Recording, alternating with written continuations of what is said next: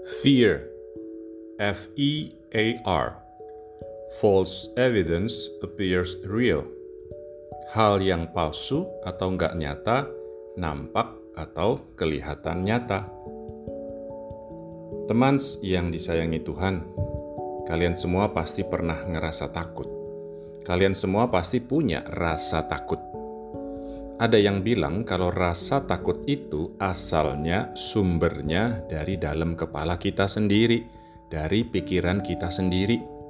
Misalnya, ada orang yang takut ke kamar mandi sendirian, tidur sendirian, atau lewat daerah tertentu karena ada pohon gedenya, atau yang kayak-kayak gitulah.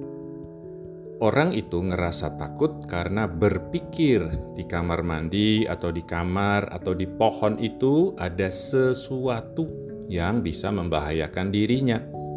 Ada juga orang-orang yang takut ngadepin ujian akhir. Mereka takut nggak lulus.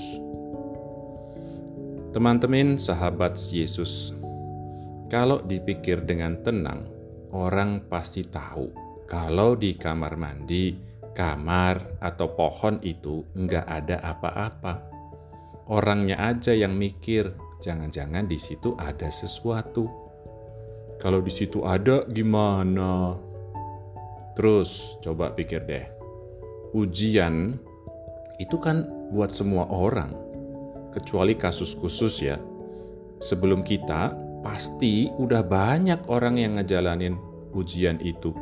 Ngadepin hal yang sama dan mereka fine-fine aja, lulus-lulus aja.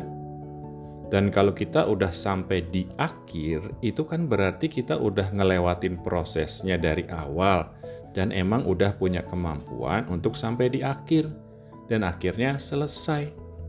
Jadi lulus itu bisa dibilang ya pasti terjadi. Dasar pikiran kita aja yang aneh-aneh, enggak jernih. Teman-teman yang diberkati Tuhan, Santo Yohanes dari Salib bilang, untuk memurnikan pikiran, kita perlu mengandalkan iman. Nah, iman itulah yang hari ini nyembuhin perempuan yang udah 12 tahun menderita pendarahan. Iman itu juga yang akhirnya bikin anak Yairus yang mati bangkit kembali. Jadi, untuk ngalahin rasa takut, have faith bro,